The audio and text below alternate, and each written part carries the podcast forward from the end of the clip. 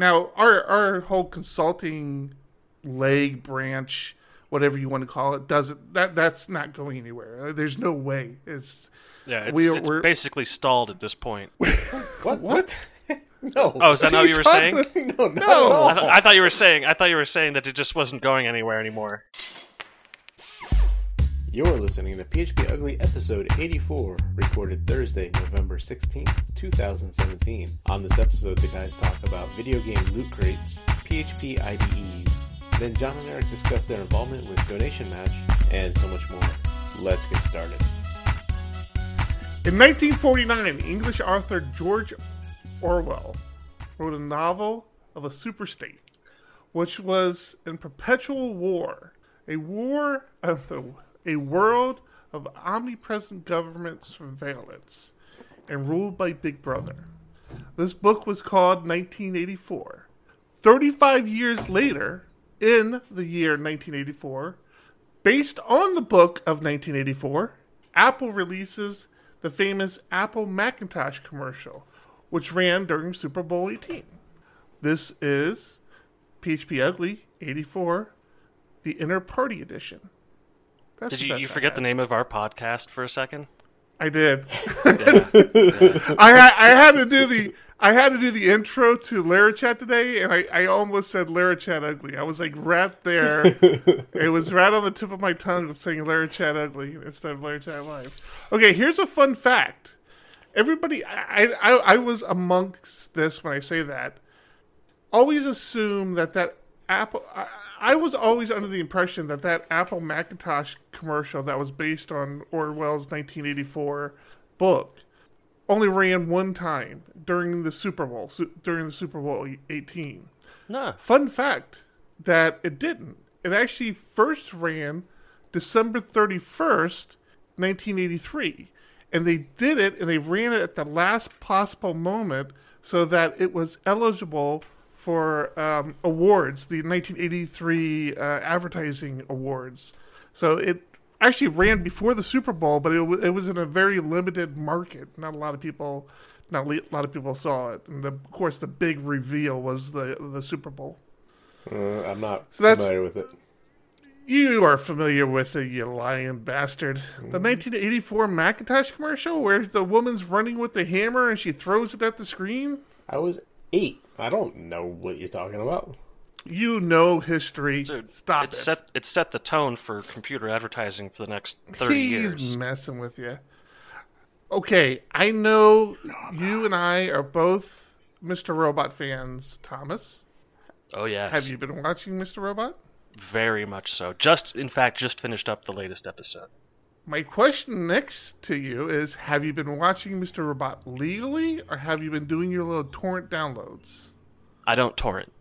Okay, have you been watching Mr. Robot legally?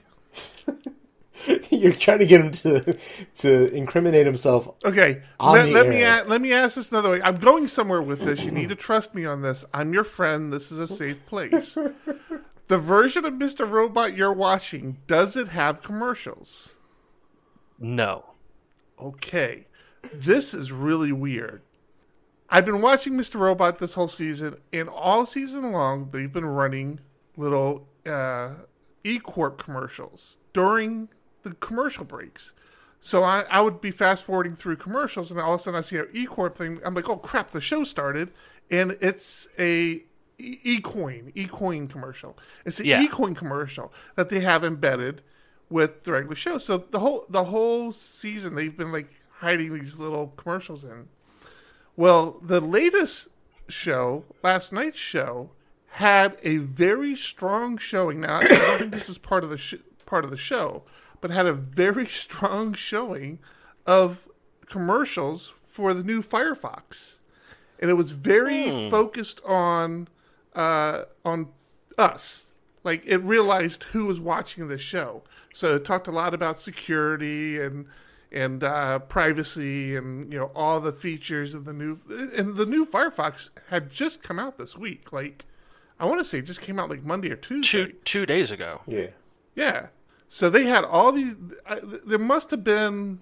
I know for sure there were two commercials. I want to say there were three, and there may have even been more. and they were they were high quality, good commercials. So I thought that was.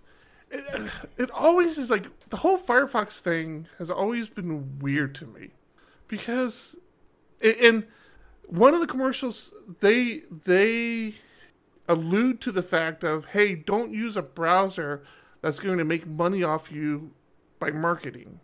I'm like okay so what's your angle? Because i i'm definitely of the of the thought we've talked about it before if you're not paying for it if you're not paying for the product then you are the product Well, yeah, Yes. but i mean for, we, we've had Moz- this conversation for Mozilla though, they're nonprofit, so they're not they're not trying to make money Eh. off of you. You you don't think they, they so they just they just get money through whatever means they get money donations grants whatever and they're just making this product out of the goodness of being good citizens Friend of the show, Chris Hartjes, grumpy programmer. Don't know if he's friend of the show. I'm just I- saying that. He is. no no he is yeah W- works for Mozilla and actually just tweeted about it recently and was talking about how the how they are nonprofit. They're not they're not trying to make money off of us. Yeah, and to be clear, nonprofit doesn't mean that the company isn't going to make money for the people that work for the company. It just means that the company is not going to hold money. Right. right i thought that was cool i'm so happy to see firefox back in the game I am too. take a long break But the conversion process for me is going to be tough if I'm going to switch over. Now it's funny. I was a hardcore Firefox user back in the day when Google announced Chrome. And I told all my friends I, I don't see Chrome ever gaining any traction. We have Firefox, we had Opera at the time, we had IE, which was killing it at the time. I'm like, I have no room in my life for another browser. I'm not interested in another browser. I will never, never use Chrome. Of course, I end up using Chrome. It, it becomes really the only browser I use for years. So I'm in the same boat. It's like I'm not sure what would actually send me over the edge to go back to Firefox. Not that I'm resisting it. I've had a Firefox browser open in my um, on my desktop for about two months now. I, I don't I forget what triggered me to start. Oh, I know what triggered me. Uh, they came out with a mobile version that was all uh, privacy. I, I forget what it's called. Um, uh, what what is the mobile version? Anyways, they came out with the mobile version that, that was all privacy. It doesn't save any of your sessions or anything like that. I'm like, all right, this is this is awesome, and I ended up uh, installing it on my desktop again. So, and then, of course, this big release came out. I haven't noticed. I'm not sure what the big difference is between the version that was released today and the one the releases that they've had for the last couple of months. Firefox has Quantum. a very quick. Re- The, the, the speed new is, engine. Speed is supposed to be amazing. Yeah, it's a whole new core. Speed lots is of pretty prefetching. quick. yeah, speed's pretty quick. The- the- uh, Oddly enough, The only thing that's going to get you to, to change, really, in my opinion, is the developer tools. That that's what keeps me on Chrome more than anything. Yeah, that's what got me into Chrome in the first place was DevTools and Firebug. Because no, before, Firebug, Firebug was on Firefox first. Right. What are you talking about? It was. That that was the thing. Well, that was, it's- that yeah, was yeah, why I was You're right. hanging with Firefox for so long. Mm. But then the, the Chrome DevTools just surpassed it. Yeah, you're you're right there. Uh, Yeah, with the network analytics and with the automatic detection for optimizing the site and element inspection and editing live, live CSS editing. And nowadays, if you're a uh, YouTube TV user that only works in Chrome, which shocks the hell out of me that they would restrict it, but Chrome has restricted it. So that's another. That might be a reason not to use Chrome. what do you mean? You can't use. What are you saying? You can't watch YouTube TV on Firefox. When you, when you try to go there, Really? it- it's you have to watch this in Chrome. That seems anti-competitive. Holy crap! Do you remember that? Does that not harken back to the days of you need IE to to view this site? I Mm-hmm. rem- I remember that happening all the time. There are still is- local banks, local banks that do that.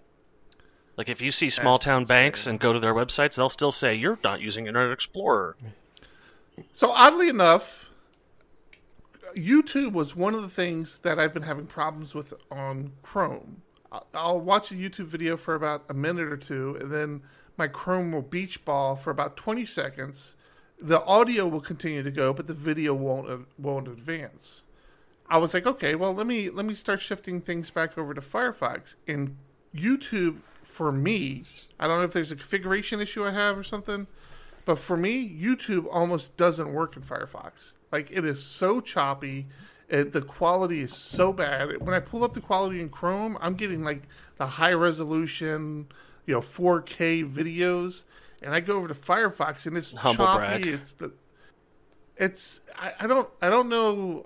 It's, Since I, I, it's got to be unique to me because I'm sure a lot of people would be complaining about Since it the new it version wasn't. of Firefox, or you ta- you going back a Yeah. f- a, week?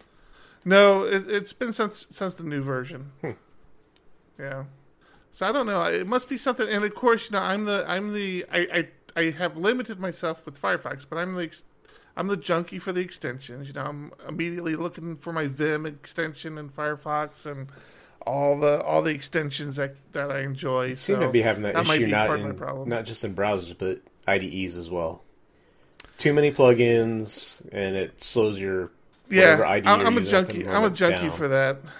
Yeah, we had this conversation this morning, didn't we? And I did find I did find the issue. I was right. It, Oh, was, really? it was the code sync. That vi- visual. I was telling John this this morning. Actually, I wasn't telling John because he he d- does nothing but yells at He Doesn't at me. care. Yeah, Uh, he doesn't care at all. Yeah, I was telling another developer, uh, David, uh, that uh, my I've been looking more and more into Visual Source Code, uh, and uh, I've been you know tweaking it out and, and making it where I like it, and but I'm having I was having a real problem with one of the, with my Vim plugin It was actually taking a very long time to load when I launched it. You mean Visual Studio? Yeah, is that is that not what I said? You said Visual It's a Source. visual visual source code. Oh, sorry, Visual Studio Code. Yeah, yeah. So, uh, but yeah, I got that worked out. It's uh, and then of course today, John, John, Me? Laracast, Jeffrey Way, released a whole series on uh, Visual Studio Code. That's the reason I'm not going to use it because he's promoting it. Is that why? No, Something's something weird is going on Why? What? what do you because mean? he he released like eight hours of Visual Studio tutorials for free. Yesterday, Visual Studio announced Live Share as part of their new code platform, which is like a a co-working or or pair partner pair programming. yeah, pair programming tool. It's it's a marketing. It's a giant marketing push. I'm sure. And- No, you don't. You don't think you don't think Jeff, Jeffrey Way is involved with some sort of marketing? Why would he not Nah, be? he He just does, he does this. He does this for all of the editors. He's, No, he he's does done not. it for Storm. where, where dude, he takes an a eight full hour day, eight a hour dump day. in one day. It's not. It's not eight hours. First off, you're exaggerating again. I've wa- I wa- I've already watched the whole series. Go ahead, pull it up, son. It ain't eight hours. okay, just because you didn't work today doesn't mean it wasn't eight hours. It wasn't eight hours. Pull it up. Anyways, he's done. He's done the same series for Sublime. He's done the same series for Storm. He's done the same series for Vim. He just Are they records free? them all and, re- and releases them. Somebody said that the one today was free. Yeah, I don't know if they're all free, but uh, they said that the one he released today was was free. Yes. Not the not the one, because I saw like eight tweets today about each release. Like each. Yeah. The, the the series is free. Yeah, I mean that that's that's what I'm being told. So what we we've got one we got seven minutes. We got three. We got three. We'll call that ten minutes, five minutes, five minutes, twenty minutes, three minutes, six minutes, uh, twenty nine, two minutes. We'll call that two minutes. Two. We'll call that three minutes. Yeah, we're not we're not we're not even close to eight hours. Oh, that, that one gets down to ten minutes. I don't know. I, I there's there's too many numbers here. I would have to I would have to do the math real fast. Well, I can tell you he didn't do it on the cheap. I mean, it wasn't. No, like I said, I've watched the series. It's, it's a good series, and and he he does the whole uh, X debug uh, Xdebug talk, and I mean, Okay, so he- 17, 17 lessons. If you search for Visual Studio, it doesn't even come up in Laracasts. That's crazy. Yeah, it's not it's not showing up until you log in. Uh, if you go to series, it's the first one on there. See, you got me. You got me. Two fifty two, three zero zero one thirty four. See, it's not eight hours. It's no, it's a solid hour of. of yeah, video. yeah. I, I would definitely give it a, uh, probably a couple hours. I think it's probably like two hours, two, two maybe three hours. I don't know, but I mean, there, there's a lot of content there, and, and some some great. I mean, it does the the the visual. So this this is the conversation I had with John earlier, and, and one of the reasons why I always find first thing I like I like looking at all these tools. I, I dig it. Like I like seeing what tools are people are using and, and what they feel like when I use it and if I like them. Visual Studio Code is hands down the closest and most functional uh, implementation of an editor that I've seen that closely matches what PHP Storm does. As far as being able to, to click on like a like a method name and you know going to see where that method is defined.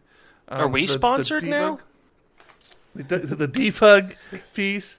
It's just so the the the conversation I had with John is I always feel it, it's kind of my duty to have. Yeah, I said duty. What's up? You got a problem with that?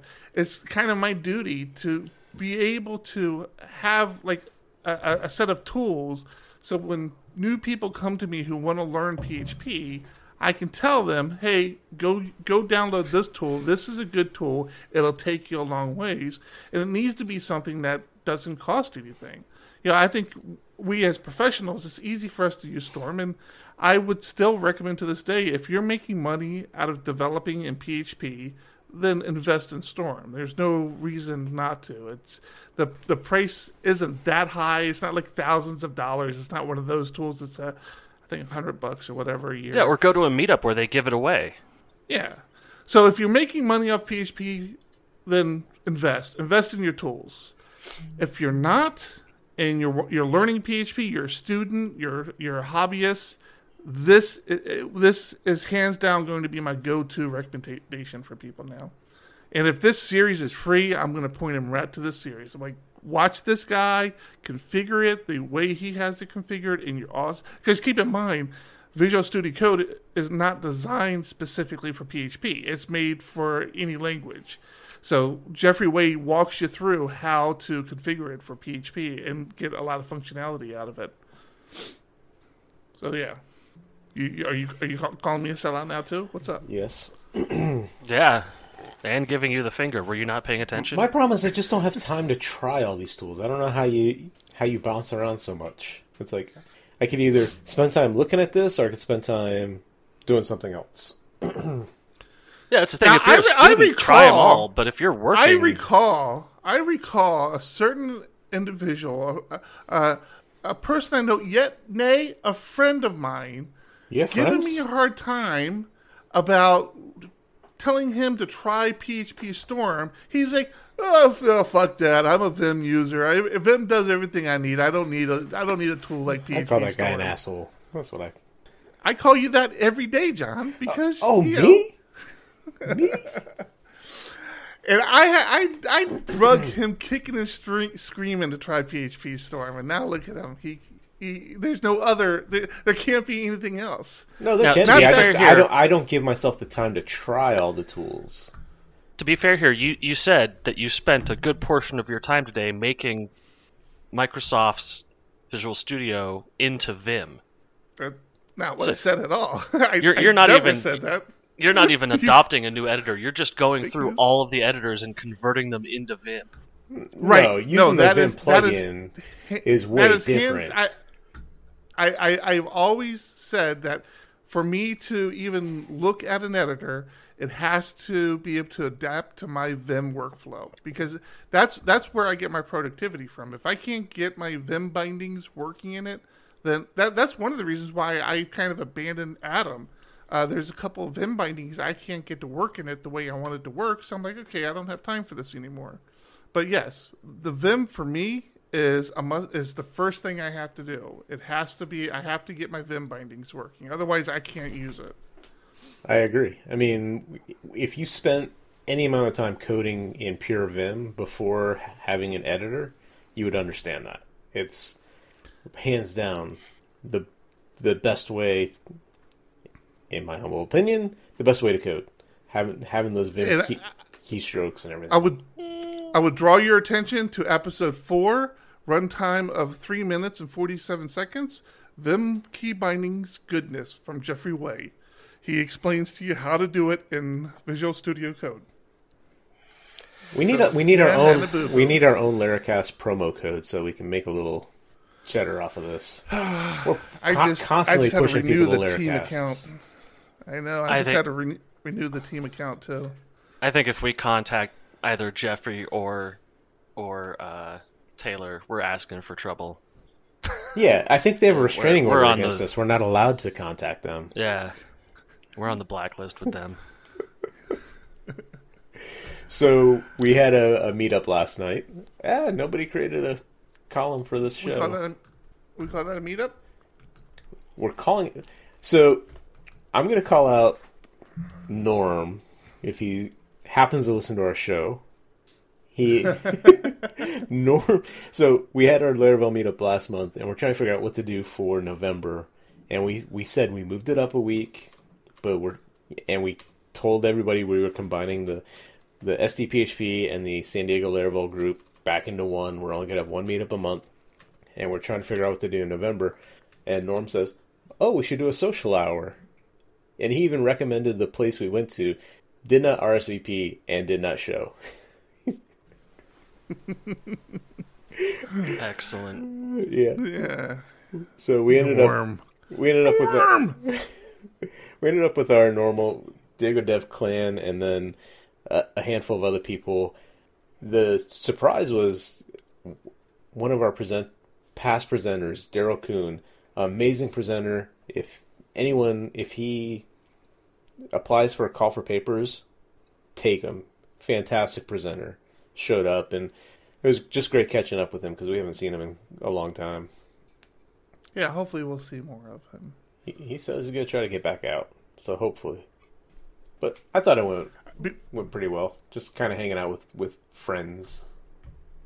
Before we move on too far uh, off the editor topic, uh, Thomas, you mentioned uh, Visual Studio Code announcing their um, their Studio uh, Live Share, which is uh, a pair programming implementation. It's not deployed yet.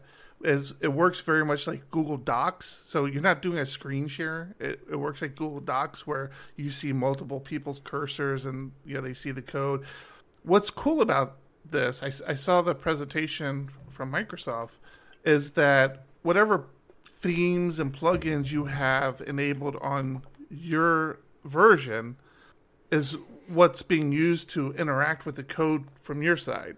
So the the experience is, is your your editor looks exactly the same. Um, I thought that was cool, but we also want to m- make mention. We talked a little bit about Atom. Atom ha- does have that released now, so they call it uh, what do they call it? Teletype. Teletype. Teletype. Yeah, teletype for Atom, and uh, you know I, I I checked it out. It, it's kind of cool. I mean, you, we we had a conversation this morning about how this is working, like who's hosting what, because there's there's clearly some sort of hosting going on uh, in order for this to happen. I'm not sure how what that functionality. I would be really curious to find out what that functionality is. I know with the Atom implementation, you have to um, log in through GitHub, and uh, so you log in, and this is through the Teletype interface. So I think I think I even logged into GitHub with Atom at some point, but this was a separate login. You've got to enable the permissions, uh, and then uh, then of course it just creates these random tokens for you. So you you say you want to share uh, a pairing session with somebody, you create a random token and you send it to them, and they log in and, and they're able to see it. So I'm kind of curious how it seems to be a, a feature that. Uh, First thing is so weird that both Atom and Microsoft released this feature so close together. It's like, come on, somebody's watching someone. But th- this is this has become my number one feature request from Storm now. It's like, and especially from a business tool like PHP Storm, we, we talked about if you're making money with PHP, this is the tool you use. Pair programming is such an important piece of the, the development life cycle these days. I, I really hope JetBrains takes notice and says, "Hey, yeah, you know what? We're doing this." So when it was brought up this morning, I started doing some research. It was requested from JetBrains back in 2005, and there is a plugin for it, but it's using a paid service, so you can you can do it, but it's not through JetBrains itself. You have to pay for it, and I, maybe that's why they haven't it- implemented it because it's it's And it wasn't cheap either. Yeah, it wasn't cheap. Fifteen dollars a month. Yeah. And I don't know if, if everybody involved in the session has to pay for that, or if just the person that's doing the like the primary sharing has to. Once I saw you had to pay That's a for good it, question. it's Yeah. public, it's free. Private, you have to pay. And once I saw that, I was like, eh, I'm not even gonna bother moving forward. So I haven't even tested it out to see how well it works. Especially when you have it with these free tools now. Why would you? If you need to do a pair programming session, you just fire up some Visual Studio Code and share it that way, or or some Atom. You know. I mean, so I really hope I hope JetBrains does an implementation that it, it becomes part of that platform. It'd be nice. Yeah. So we, we kept keep referring to this morning. We did a lot of talking, and it turns we, we're recording on Thursday. Thursday mornings we do a co-working session from a local crepe place called Holy Crepe in Poway. And somebody mentioned we got to talking about where some of us co-work from. And a lot of us, you know, just go straight to Starbucks, right? It- Sure. Yeah, it, it, most consistent Wi-Fi. We have lots of other places we've tried. Wi-Fi sucks. Uh, somebody brought up the thought of, well, what about having some sort of site where you can go and see what where other people are co-working from? And I, Eric, I think you were actually walking out when you said, "Oh, we should. That's the service we should provide." Right? Mm-hmm. I said that would be a fun project to build. Yeah. Yeah. I started doing research, and there's actually one already done. It's called workfrom.co. Damn it. Yeah. Work workfrom.co. Yeah. That's It- your mystery card. Yeah, it, it, it's actually it's a pretty nice interface. I added the crepe. Oh, I, I've ac- I've actually been here before. yeah, I added I added the crepe shop on there because uh, we were sitting there. It's it's interesting because as soon as you say you clock in, you say I'm working from this place. It does a speed test and it uploads it to the site so you can see what kind of speeds you can expect from that facility. You could put in public or private co-working locations. And then it's really nice as you're trying to find a place, you can say, I need these features. I need outlets. I need uh, free Wi Fi. Oh yeah, look or- at that. My favorite, I need alcohol. so you're trying to find a co working place with, that you, you want to have a beer at. I see your Holy Crepe. You didn't add a picture. Are you are you able to log in and add pictures, or Yeah. can anybody edit it? I think anybody I can have edit to it. sign. I can I have to sign up for this now. I don't think I, I don't think I created an account. Yeah, Yeah, I'm I, I'm actually gonna have to get in on this too. This So- is great. Yeah, super convenient. So it's worth checking out. I don't know how they're making money. I don't know if you, there's paid levels, and I don't know what that gets you if there are. But just thought I'd mention it. I want, I want to claim or add a space. Uh, Yeah. so the cool. the owner, like, so when you add a new location, they ask you for the owner's information so that they can contact them, and you know, I'm sure there's there's something they're trying to do there, but LG wasn't available for me to get his email address. LG's a good guy. Yeah. We got. Uh, we were talking about today. We've gotten lucky with a couple of places. So one of the places that John and I first started co-working from was a was a place on the coast here in San Diego, and it was like it was like the ideal coffee shop co-work location. It, it was. and It, it might have been a chain, but it didn't look like a chain. You know, it, it mm. had a. It wasn't a Starbucks. sockets. It was smaller. Yeah, it was op- It was very open. My my hands down most favorite place to work from, but of course they go out of business they close, and so we- we're around Starbucks now. But this place that John's talking about is close to my house. It's actually local, and I had walked in there one morning, and uh, LG, the guy who owns the place, was just opening it up. I, I mean, he might have been open for a week, and uh, I said, "Hey, uh, do you have Wi-Fi?" He goes, "No, no, no Wi-Fi." I'm like, "If you get Wi-Fi, I'll bring you business." He goes, "Okay." He says, "I was going to get Wi-Fi. I'll get Wi-Fi. Come back in a week." And so I, I come back in a week. I'm like, "Do you have Wi-Fi?" He's like, "Yeah, I got Wi-Fi." So now, ever since then, we've been we've been we've had our little co-working pair programming session there once a week, and we, there, there have been times where we've had like a lot of people there, so it's been it's been nice. I mean, it's it's it's a it's a nice we have a nice little setup because they know we're coming there every Thursday, so they kind of there's a corner of the restaurant that they set up for us. They bring us, you know, when we get there, the coffee is there for us already. It's They they it's put a carafe of coffee on the table for us. They don't do that for anybody else. They they move tables together knowing we're going to be there. Yeah. It's pretty awesome. And, and they, he's got and- really and good Wi-Fi. and they know our order. I don't, we don't have to order anymore. It's like, you want your usual? Yeah. Yep, I'm done. Seven Yeah. Irish coffees. he just looks at you. and goes, "Are you ready? Yeah, we're ready." Yep. he knows sometimes we walk in there and we're like super stressed because there's something really bad going on. He waits until we're available. Yeah.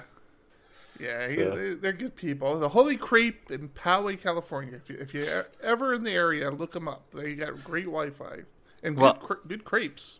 I, I hate to derail you guys, and I'm sort of embarrassed that I have to, but you guys are burying the lead on the big news this week. Yeah, we're not burying anything. Oh, that's- yeah, no, he's right. Wait, wait, wait, wait. What big news are you talking about? Well, I I don't work for Diego Dev, so I can I, I would feel wrong spilling the beans. Oh yeah, there's no card for this. I'm s- I'm shocked that neither one of us put a card up. I was gonna. Oh yeah, no, it. I I'm just, I'm so shocked that neither of you put up any cards this week. It's I put- amazing. We come up. We both put up two cards. How many do I have? Oh, ten.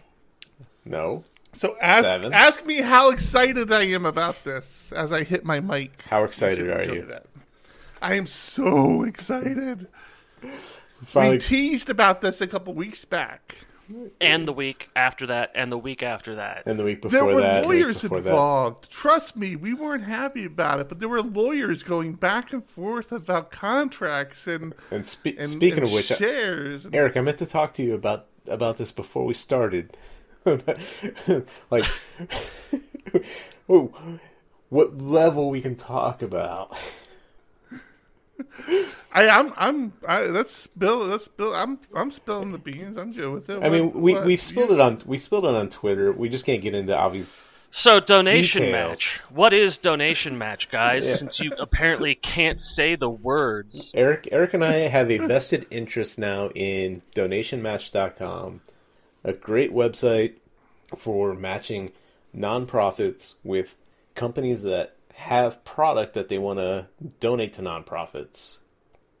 And we we've been talking with them for what over a year now, just kind of casually, and finally came to some sort of agreement. Yes, it is what I call a software as a service with a cause. I, I, I copyrighted that. Software as a service with a cause. So uh, That is that's been that is embarrassing. I would Don't- not don't admit to that. that. You can't copyright that. You can trademark it though. Uh, I, I've trademarked it. Yes, I did that. No, we are so excited about this. So it means a couple things for Diego Dev. Uh, one, we have a product now, or, or we have part of a product. So we have a reason to you know try to make something successful that that has a return for us, which is which is good. I mean, we always feel that way with everything we do with all our clients, right? I mean, we always kind of feel like what our clients do If they're successful, we're successful. Right. But there's a little bit Right, of a so that's- difference with if they're successful, we make money. like right. Like like this this is the first time like they can't fire us. Like they can't cancel their contract. You know, it, we're part of that company now. and That's the most exciting of part for Eric is that he can't be fired. You don't know how long I've worked for that. and what's That's- really cool is uh, there, there, there are two great people behind it um, uh, Renee and Daryl, uh, two, two you know, fabulous people. But I Daryl. thought you were just going to say your own names. Eric and John, they're great people. so so Daryl has been somebody we've been a fan of for a long time, and we had we had kind of floated the idea of, of him doing some work for us for a while, and he was like, no, no, yeah, I'm working on this thing. I'm, I'm part of this this uh, donation match, and and this went on for a while, and finally he got to the point where he's like, okay, um, you know, I, I'm I'm open to some work, so he he came and started doing some work with us for uh, a while. I mean, it's been over a year. He he he's been pretty much like full time with us. Um, and like John says, you know, we always knew like he was a talented developer because we saw what he was doing with Donation Match, and so we we were always kind of our you know ear to the ground on, the topic, saying, hey, you know, if there's anything you need with Donation Match, you know, let us know. We'd like to we'd like to have some sort of involvement with it. Um, so finally, we you know after a year of, of badgering him, we broke him down. Well, And, the, uh, the other you know, thing is we, there- we knew that we could lose him.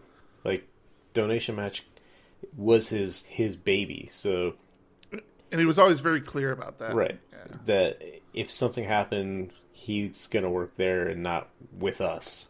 So mm-hmm. it just the stars aligned, and we were able to to make something happen. yeah, there a, a great opportunity came up, and Daryl came to us and said, "Hey, you know, this is happening," and we're like, "Okay, we really want to be part of this." And like John said, everything just lined up just perfectly, and uh, we were able to able to make it happen. I I am just ecstatic. I'm beside myself on this because I really feel like it's kind of like the next level. I mean, John will tell you, I, I've been just bitching and moaning for years of we need a That's product. We need all it- he does. It, it's Yeah, not like we don't have a shortage. It's not like we don't have we have a shortage of ideas. John and I have a, a, a whole list of service ideas that, if we had the time to develop, I think some of them could actually make money. But we don't. I mean, it was it's this whole chicken and egg scenario, right? I mean, mm-hmm. we, we don't have any time to develop this stuff. We have clients that So- pay us to work, so we have to work for them to pay the bills, Right? and there's no shortage of So the- work there. to finally get ahead of that and, and to, to get a now our our whole consulting leg branch whatever you want to call it doesn't that that's not going anywhere uh, there's no way it's yeah, it's, we are- it's we're- basically stalled at this point. What? What? no. Oh, is that not what you were saying?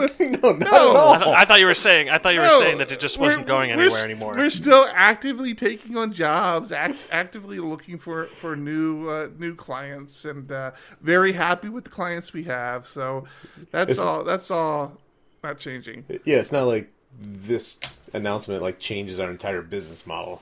It's just a new addition that we're super excited about moving Yeah, forward. see, you guys, every time this comes up, every time donation match has come up, you guys have made it a point to say that.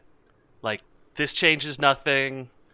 Don't worry, anybody. We're still doing what we do. Like, are you guys really concerned that there's an impression that you're changing business, like pivoting Yeah. business models? It's well, a- I mean, people who don't know the details might. Think, why wouldn't they think that?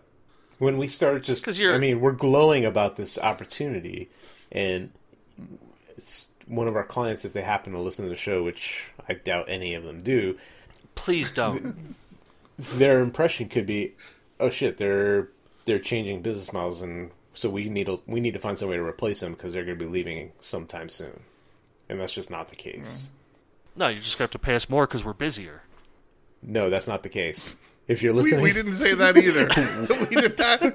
Thomas does not represent Diego Dev in any way.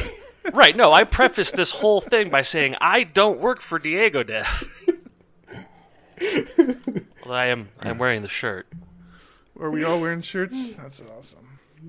I'm not really So super, super happy. I, I'm, I'm so happy we can talk about it now, and it's even though I posted already on Facebook and Twitter.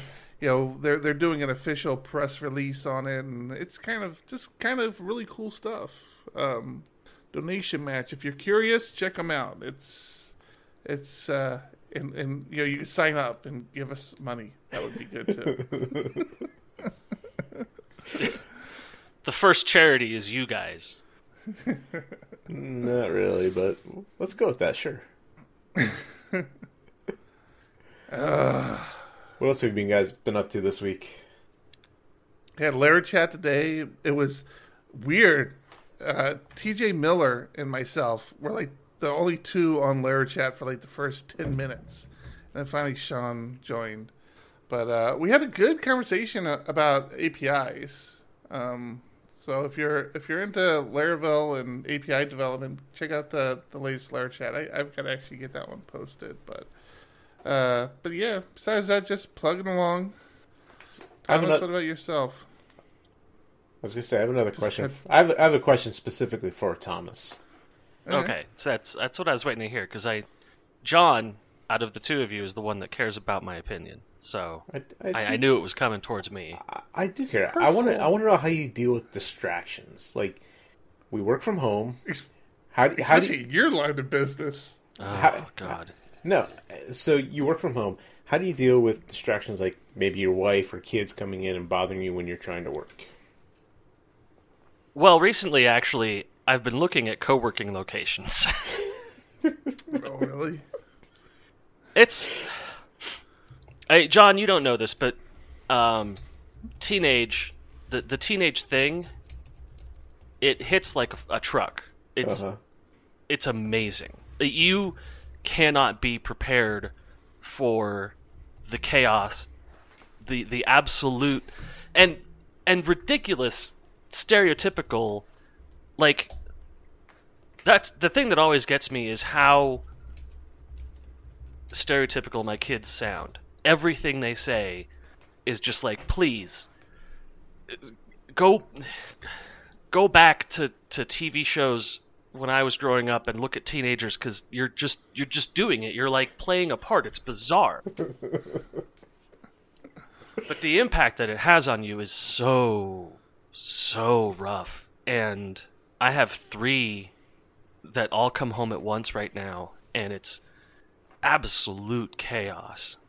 And I was talking with Eric about it uh, after our show last week, which is at some point you have to like tell yourself they've become real people who can manage their own problems, but they will still endlessly talk about their own problems. So all you can do is go, "Uh huh, I know it was hard for me too," and they'll go, "Ugh, you don't understand," and you go, "You're right, I don't." Okay, bye. Um, So that's why I'm just never you- gonna have a nothing- teenager. nothing prepares you for how hard it hits because it's it's stunning. It is absolutely stunning, and I my product my productivity breaks down. Honestly, three o'clock, three thirty, things grind to a screeching halt, and if I'm working on something important, I tell my wife. I say, listen, I, I can't do the constantly monitoring children thing, so you have to manage them much more carefully right now. I'm working Um, right now. That doesn't work. That doesn't fly. Because I'm sitting in front of a computer. And my, my wife's perception, unfortunately, can't equate that to work. I think I think you're also in a, a well, I can't say that because my wife. We had the conversation before I started remote work about how remote work actually functions, and she's been very understanding. But at the same time, you're in a salary position, so you get paid whether you're working or not right now. And Right, and, and the way I've always worked is in in spurts of incredible productivity with extended downtime or slow time. Um, But I'm, I'm, You know. I'm more looking from her point of view. So when I first moved out here, my first remote working job, I was in the same position. It was salary. Luckily, I'd already had the conversation with my wife, who understood what remote work was. After that, the job changed more to an hourly pay, more for bookkeeping and trying to get more more hours out of their contractors. So by switching to Sure. hourly, I had better control over what I made, but I also had to work more to get that. Where at a salary position, you're like, eh, do I really need to put in 40 hours this week? If I put in 30, I'm going to get paid the same, right? And if I put in 50, I'm not going to make any more, so why even bother trying to put in more than 40? So, if you were an hourly employee and you got paid for the hours you worked, I think you could better relay that to wife, kids, or other people that surround you that could distract you. And I, I kind of do. So when I first went remote, um, everyone's opinion was, well, you know, that's hard because you just gonna you're just gonna want to lay down and play video games and skip work and and I've never for one second just stepped away or not shown up or anything like that. It's it's never occurred to me that yeah, I'm gonna just play video games today. That's what I'm gonna do. It's maybe it's a personality archetype or something, but when I'm I'm working, I'm absolutely working. When I'm on the clock, I'm working. And for me, I like to give deadlines on projects to people who request something from me. They'll say, "Hey, can you do this?" And I say, "Yeah, 3 hours." Or, "Yeah, 2 days." And if life is interfering with that actually happening, then I work until 7 or I work until midnight. I let life interfere, but I still meet my deadline. Mm-hmm. And establishing those personal deadlines is what's allowed me to do the kind of hourly behavior, but it also lets me get up and deal with the kids for two hours if I need to, because I'm still gonna meet my deadline. It's a good way to look at look at it. Deadlines as being a key. I have a big distraction. Yeah, Good. It's not something that anyone I work for asks me for. They don't they don't ask me for how long this is going to take or what is this going to be available by tomorrow morning. I just volunteer that information anytime they give me a project. I respond back with here's my time estimate, which I actually I did that this week. I was converting from Gulp to purely Webpack. And so getting my head around Gulp, looking at things, looking at my Gulp file, looking at Webpack and how the things are different. I got a good block of code converted and I told my boss, "Hey, this is great. I'll have this done for you by noon uh, tomorrow. I I can just wipe through the whole thing." And then I started scrolling through the Gulp file and realized that it was 1200 lines long. That's a big I, file. In my head, I, in my head, I was thinking 500 max. Like, why would it be more than 500? But then the realization just sort of dawned on me. I'm like, oh, I way underestimated this. This is a massive manual task that I'm undertaking. But I communicate that with my boss. I communicate that with Jose, and, and I think that's that's what keeps me targeted on track. Yeah, it's multi. We we run a multi-domain monolith system. So I can't say anything because you know, I don't really use my my use of Gulp is when I am doing test-driven development. It's it equates down to a Gulp watch running only the test that I'm currently working on. so it, it's very bare bones. Yeah, we can't even do that because, well, we can run Gulp watch, but uh, every time we run gulp, it's like a five minute run. Yeah, it's crazy. My big thing when it comes to distractions is in, in things like communication tools like Slack, and I find myself like I want to be part of those conversations, but I end up having to mute channels. So there's there are certain channels where I'm like I want to be notified only when I'm mentioned. Other channels I want to be notified when there's any conversation, just obviously for bugs or when it comes to operations, I want to be fully involved. And then we have developer centric channels that it's like I want to be involved in those, but there are times where it's just nonstop back and forth, so I end up having to mute them just to get rid of that distraction.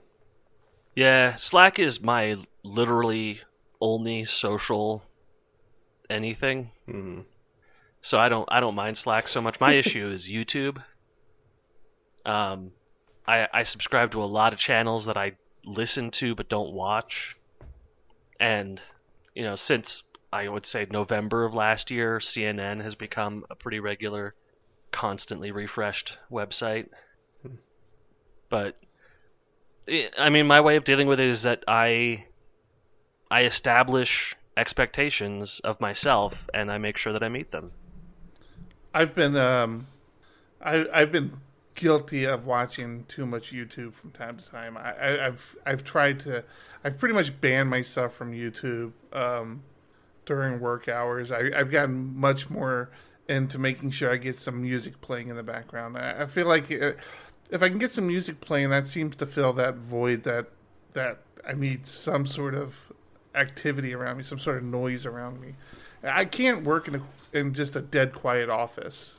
I don't know if any, either one of you two are like that, but oh no, excuse- I can't at all. No, having such Yeah, yeah, my music excuse- going. Yeah. Yeah, that used to be my excuse for running YouTube. It's like, oh, I'm not going to watch this. I'm just going to play it in the background, and then I end up watching half of whatever the video is, and and losing losing time. So I, I've definitely found myself back into some music. But I, have a question for you, Thomas. I'm sorry, John. Aw. I didn't catch you. More Thomas questions. I Yeah, feel so loved. Before that, I know a lot of people that have a TV in their office, and then I start saying, how's that- Eric. how's that any different than watching YouTube? And Eric doesn't have a TV in YouTube- anymore. I I can tell you absolutely YouTube is 10 minute chunks that you have to go and pick another video every 10 minutes. Whereas a TV is droning Commercials. constant commercials. noise. c- commercials is what do, does it for me in TV. Like I, I can't watch live television. Anymore. Well, even- the commercials Yeah. drive me Oh, nuts. it's terrible. But if you're watching things like CNN or MSNBC, any of those like Yeah. news stations, they're just saying the same thing over and over again anyway. yeah. yeah. I mean, even if you're listening to NPR, the stories repeat four times a day. Yeah, which annoys me because it's always like I'm listening, I'll, I'll hear a story, I I have to go do something, and I get back in my car, and it's the same story. I'm like, I just heard this. I want. So annoying. I want more news. well, the timing is just like, how am I? How did I schedule it perfectly where I'm hearing the same story again? So. All right, Thomas, you're my you're my go-to guy on video games, and Oh on, boy. I on hope you're not going to talk about what you're talking about. On Reddit I saw League? this just slew of Yeah. memes on EA. What is going on with EA and the new Star Wars? It Good talk. Is it really that complicated? It really is. Okay. Um, EA is known for being uh, a um, an evil corporation, a bad company. Um, they're known for buying studios and then dissolving them to take the game properties. Um, it, it gets very, very, very complicated, but EA is basically the, the gigantic, towering behemoth of the gaming industry right now.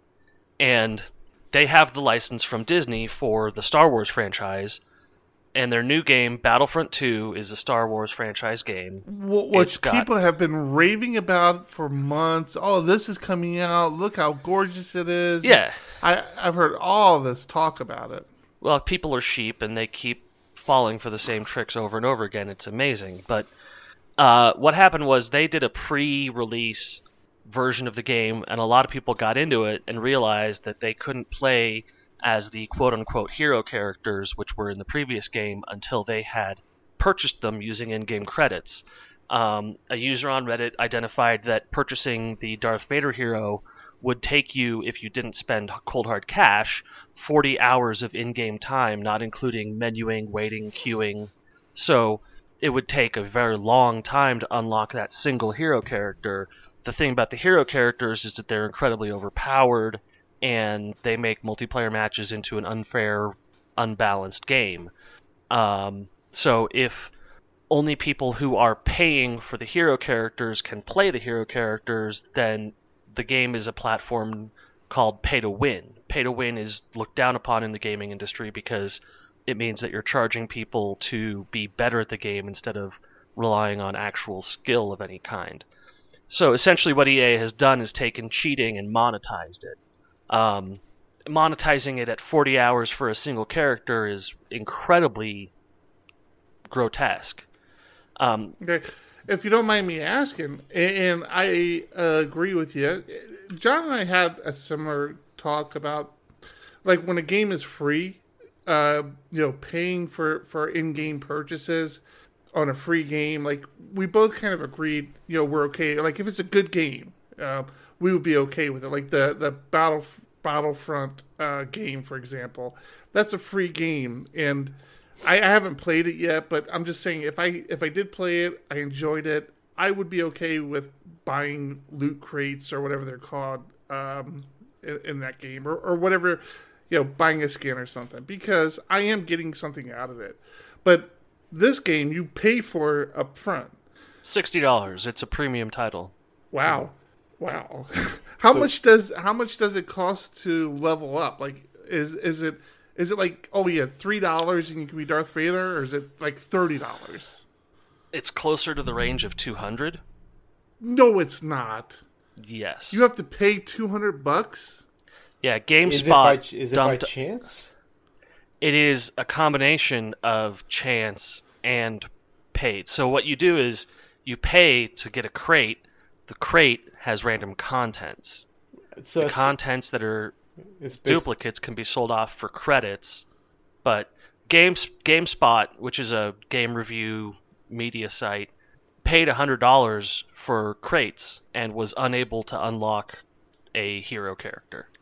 it's- So, you can't you can't even say I want to be Darth Vader. How much does that cost? You just have to. It's like luck of the draw. yeah Right. You just buy. So this is where it compounded though. This is where it compounded is that so this this came up it was a single thread in Reddit that somebody said, "Hey, uh, if you want to unlock all the characters in the game, then say goodbye to 4,000 hours of gameplay because that's what it'll cost." Um, or pay cash. If you're going to pay cash, it runs to about $2,200.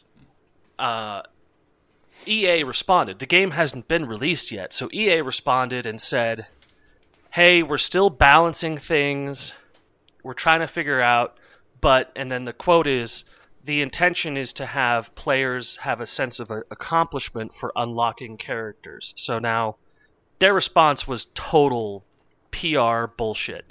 And I've had a long discussion about this with my friend who's in the gaming industry, and the reality is that you have to do this. You have to do some kind of post monetization because what they're doing is running online servers that are intended to support uh, hundreds of thousands of players simultaneously for potentially a two year period of time before the next game comes out. You have to do this incentivization program. A lot of games do this. Overwatch does it, Rocket League does it, Counter Strike does it. But the But- combination of how it's done, why it's done, and then their excuse for it was what really upset people. I was gonna say over Overwatch though you can't level up. Like you can get skins, you can get, I think maybe weapons, Right. But Right. You So that's called level it's, up a character. that's called cosmetic upgrades, which means that Yeah. the, the experience is the same no matter what. Mm-hmm. Um, no matter how much you pay, the experience is still the same. Uh, EA is clearly doing pay to win here, where there are unlockables which improve auto aiming for controller users, or unlockables which increase damage for the blaster weapon. Uh, that kind of thing, which makes it a pay to win game, which makes it very frowned upon in the community. Someone who just has ten thousand dollars can be the best player in the game, just because So- they have ten thousand dollars to spend on it. I, I got sucked into a, a game like this on my Android for a while, and Clash of Clans, no Castle Clash, very similar. Castle Clash, Castle Yeah. Cl- Castle Crashers. No Castle Clash. Oh, that's right. We talked we talked about this. Yeah. You for some reason fell in for the uh, the clone version. whatever it was. I enjoyed playing it. I really enjoyed it. And I'm like, you know, for 99 cents, whatever, you know, and I think they they realize who's going to pay them. So what annoyed me was there were a handful of characters that with those you could do a hell of a lot more, but it was all luck of the draw. So you that 99 cents you get, you know, a chance to get them, but it's a very small chance. And that just so this this comes from this comes from a thing called whales, which was a term that was first applied to the gaming industry by Rovio, the creators of Angry Birds. Um, where it turned out that they were making, I think it was 150 million dollars a month from one percent of their player base, and so they tuned their algorithm to appeal exclusively to those people who had essentially infinite disposable income, and it turned into a game where if you spent more money, you were better at the game. That that was the end of it. The winners of the game in the end were the ones who spent all the money. Um, you you couldn't even, as a skilled player, come close to anything that a a whale would manage. Um, and if even if you had a twenty thousand dollar budget, you know, three months from now, if the person who has a forty thousand dollar budget would beat you, because they would continue modifying the algorithm to favor people who continued to spend money. So from Rovio came Supercell. Supercell uh, created a game called Boom Beach, which failed or, or didn't do well, but then they created Castle Crashers and um, Clash of Clans, which were sort of new genres for the mobile phones, and they made amazing amounts of money from it. Like I said, this Is gets this, is this super why we see. Arnold Schwarzenegger now pitching uh, mobile apps, mobile games? Yeah. Is Absolutely. yeah, yeah. Um, mobile games are worth a huge amount of money from a very, very, very small number of people paying for them. But it's the size of the community that matters, so it's a balancing act to keep the whales paying. And what EA is being accused of in this instance is trying to fish for whales. They're trying to orient the game towards people who have infinite disposable income, which means that the people who paid $60 and expected to be able to have the whole game for $60 don't get the whole game. Um, their response was not earnest, and then a combination of other things happened where their response continued to not be earnest. And Uh, like I said, I, I talked with my, my friend who's in the game dev industry about this, and the reality is if you bought the gold cartridge Zelda, if you bought Zelda for your Nintendo, it was $60 if you buy a the most expensive title for PC, it's sixty dollars today. There is a, a disparity in the income that these companies are trying to overcome because players aren't willing to accept inflation as real. They're not willing to spend hundred dollars on a game anymore. But they'll spend five hundred dollars if you sell them the game for sixty and then charge them for shark cards or charge them for uh, EA credits. They're called crystals, or you charge them for shortening time for building items. And so, what And- they're and you doing start is looking at that, understandable. it's, it's a dollar here, a dollar there, and you're willing to Right. pay for it. And a dollar here, a dollar there is something that people are generally okay with, but when it comes down to $200 to unlock a popular character in a game that costs $60, people are not willing to accept that. Mm. If unlocking Darth Vader I- I- cost $5, this wouldn't be an issue. I've always struggled with the pricing model too. I mean, I understand how much work goes into it and how, how much companies. You So, absolutely ju- don't. Ju- Excuse me. you don't know who you're talking to. I absolutely do. But where I was going with that is uh, Justice League comes out tomorrow, and that is a probably you know well not probably definitely a multi-million dollar uh, Blockbuster. movie. Yeah. I mean they Sure. yeah they Yeah. spent a lot of money. We're doing a Diego Dev Day at the movie theater, and we you know got tickets for the team. Spent less than probably the cost of whatever video game is produced by this movie. So we'll go there as a team, watch the movie for two hours, and you know, but for that, for less money than it would have cost one of us to go out and buy the game. You, you get what I'm saying? It's like why why is why is that why is that cost disparity there? It's if the if the movie costs that much money to create, and yet I can still now I, I still think I we pay too much to go see a movie in a movie theater, but I can still go see the movie for 10 15 That's bucks. the difference. That's the difference. You are in a position where you can complain about how expensive theaters are these days, whereas gamers are not in that position and haven't been for 20 years. For 20 years, game sales have been at the same base price of $60 and gamers cannot complain about the price of their video game because it's been stuck at $60. Because when they tried to I- I release guess my po- 70 games, no one bought them. No, but I'm saying I don't understand why they're sixty dollars. I don't understand why they cost that much. because you, Because it was they- in smaller, 1988. smaller, in a, a smaller I- pool of people. To I buy 'em. Honestly, I honestly Hmm. don't think you understand how big these game development teams are. I They are- absolutely understand. I They are promise you, ten times I larger. They are ten times larger than the film. th- they hire they they poach our developers. I I know how big they are. All right, listen, we're running You long. cannot use Psyonix We're as an example. We're we're running I long. can because here. they're doing the same And- thing. They charge for They skins. absolutely are not. not the same thing. Yeah, I'm they charge sorry. cosmetics. Yeah. They charge for cosmetics, and they did so at the request of the community. The community tried. They tried to give away content, and the community said, "No, we want to buy new cards. We want to buy new skins." Mm-hmm. Yeah, I didn't mean And to so say they they, said, were trying "Fine." to trying to do the same thing that the other game was doing.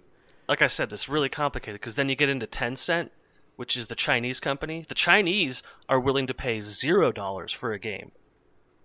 So the biggest company in China is a game called Te- is a company called Tencent, and they make free to play games and they cater exclusively to the free to play market. And because Chi- the the Chinese will not spend one dollar buying a game, but they will spend two hundred dollars upgrading their character. Mm-hmm. All right, Americans are the same way. We I- will I- we'll I spend already sixty, said but it. not seventy. We're running long, and I got I got one more thing I want to talk about. But before before I hit on it, I don't think we've touched any of your cards, Thomas. There's I'll give you one card. Do you want to hit one card before we move on? I have some cards waiting in the wings for the PHP 7.2 release, but So that, I No, take that don't. as a no. I, I, I don't think I'm going to dig into this. Besides What Tailwind, besides?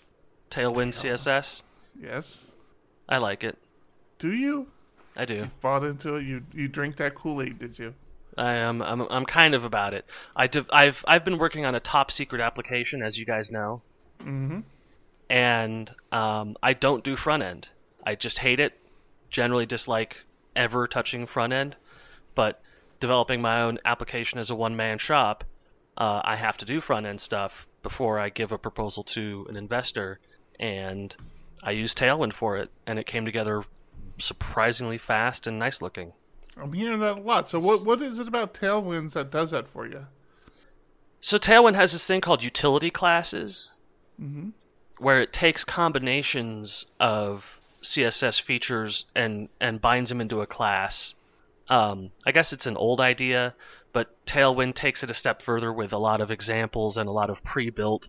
This is what the internet looks like in our current iteration stuff. Mm-hmm. So if you want it to look like this, call these five classes and then you're good. If you want every button on your website to look like this, call these five classes. But then you can also edit the Tailwind JS file and create a brand new class. So you can say my website dash button. And now every time you use the class my website dash button, it applies those five utility classes and it's all compiled through Node, so it's running just pure CSS. It's not running a lot of smart stuff on the fly. It's all compiled beforehand. And the documentation's great. It gives really modern looking, fresh examples. And it's, I mean, it, it's copy and paste code for, in my opinion, people who don't do a lot of CSS. I, I still Uh, have not checked it out. I, I've listened to some of the podcasts and I've seen the, the Twitter, you know, Yeah, go have you, have crazy you about compared it. to Bootstrap or Foundation? Like, why is it different, better, the same? My my understanding of Bootstrap is that Bootstrap is flexible, but it's not pre-configured to be pretty. So, uh, I brought this up on our on our Slack channel, and one of our uh, one of your guys' contractors Jason. Mm-hmm. He's he sort of poo pooed it very quickly, and said it looks like these other ten things that I like and use, and they're they're better. Um, but they're things I'd never heard of, so I just went with Tailwind and checked it out. now, Um, keep I in don't- mind, J- Jason is a front end guy, so he's kind Right. of been in that that niche for a while. I don't think what they're doing is very new, but I think it is an excellent implementation of concepts that have been around for four years or so, and it's good documentation. And you can't discount the qual, you know, the value of good documentation. Good documentation is what makes Laravel so good. Interesting. Yeah.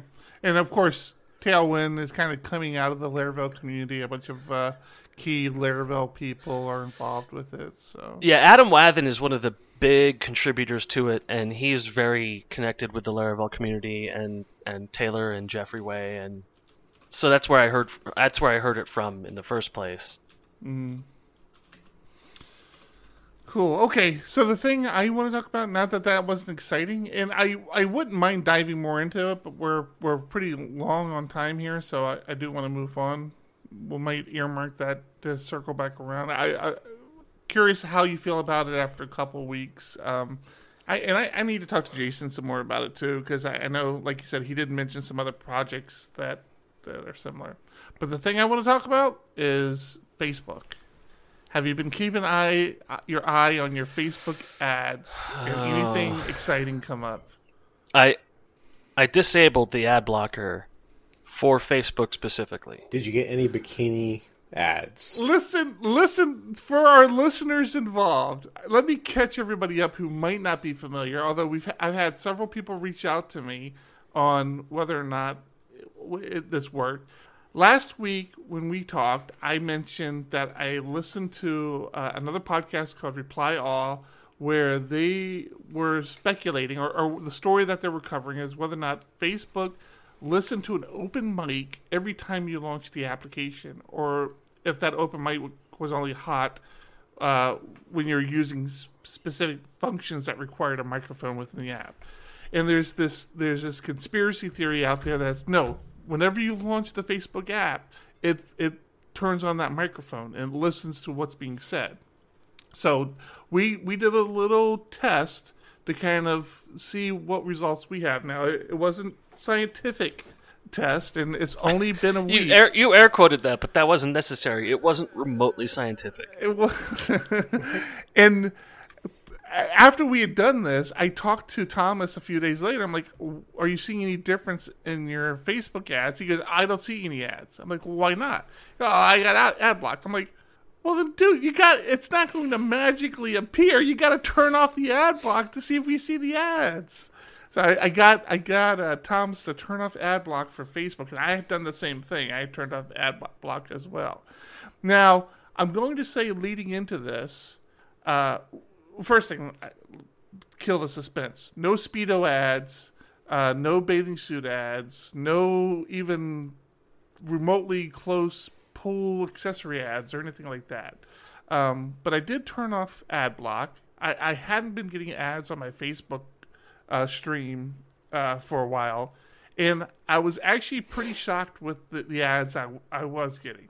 And I mean, the the one that didn't surprise me was my Facebook is plastered with Samsung ads, and it was easy Really? to yeah it was easy to extrapolate how that happens because I have Samsung phones. Matter of fact, my entire family has Samsung phones, and the app that I log into on my mobile device is a Samsung phone. So um, I figured, okay, it knows that my last couple of phones have been a Samsung phone that I've logged in through the app, so it knows I'm a I'm a I prefer Samsung. So that that didn't surprise me.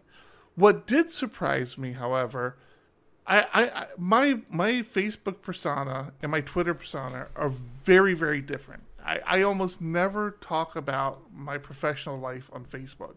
My my Facebook. Well, and you wear a dress most of the time on Facebook too. My Facebook life is very much about people from my past and people I know, and uh, not and about baseball. Oh my god. not god, about so much the baseball. industry.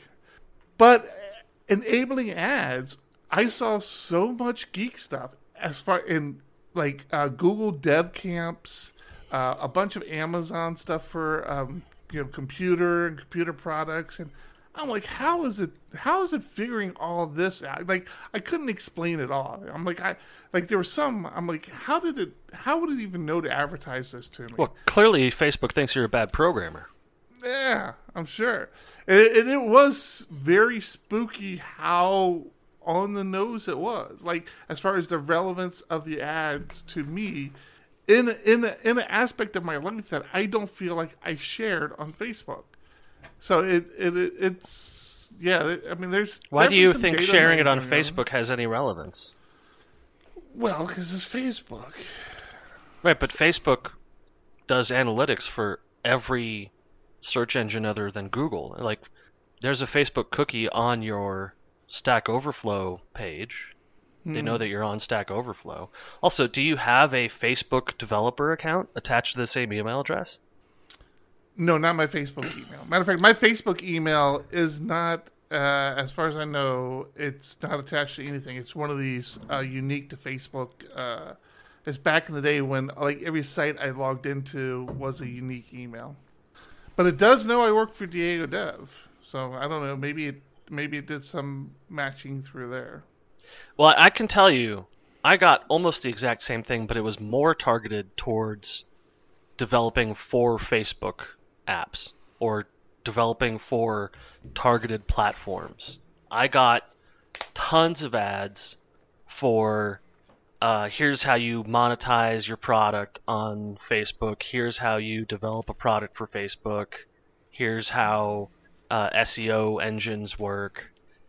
I mean, it knew I was a developer. That didn't surprise me at all. I have a developer.facebook.com account attached to the same email address, which it it's that's the big number one indicator.